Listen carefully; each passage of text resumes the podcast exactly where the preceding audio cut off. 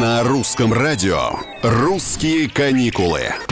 Всем привет, с вами Петр Кузнецов. Сегодня мы узнаем, какие аэропорты признаны худшими в мире по итогам, хорошо, почти по итогам 2022 года. Я поясню, просто эксперты оценивают воздушные гавани по летним показателям. Это же самый сезон, который отлично вскрывает все минусы. Итак, нужно сказать, что лето было не из лучших, оно запомнится массовыми задержками и авиахаусом.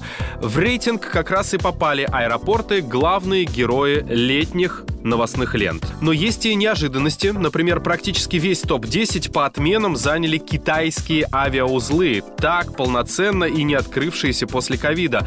А лидером по числу отмен оказались канадцы. «Русские каникулы». В целом, худшими аэропортами с самым высоким процентом рейсов, задержанных по всему миру, оказались следующие. Торонто Пирсон – больше половины брака. Монреаль Трудо – там каждый второй вылет или прилет происходит не по расписанию. Грешит и Франкфурт, у немецкого аэропорта третье место в антирейтинге. Чуть ниже Умберто Дельгадо, это Лиссабон, и лондонский Гатвик. А, кстати, есть еще и парижский Шарль де Голь. Наших нет даже в первой двадцатке. В тридцатке тоже не вижу. Что касается аэропортов с огромными процентами отмен, именно отмен, топ-10, как мы уже сказали, практически полностью занял Китай. Исключениями стали только три аэропорта, один из которых в Индонезии и два в США.